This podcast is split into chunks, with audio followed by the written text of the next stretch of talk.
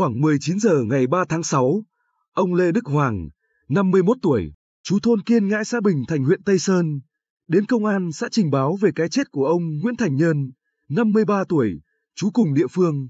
Ông Hoàng cho biết, khoảng 15 giờ cùng ngày, ông Nhân đến nhà chơi, do trời nóng nên nằm trước hiên nhà và ngủ.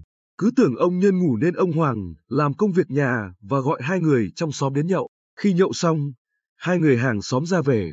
Ông Hoàng đánh thức ông Nhân dậy nhưng thấy vẫn ngủ nên tiếp tục dọn dẹp trong nhà. Đến 18 giờ 30 phút, ông Hoàng gọi ông Nhân dậy thì phát hiện ông Nhân đã chết. Kiểm tra sơ bộ, cơ thể ông Nhân không có dấu hiệu tác động bên ngoài, nhiều khả năng tử vong do bệnh lý.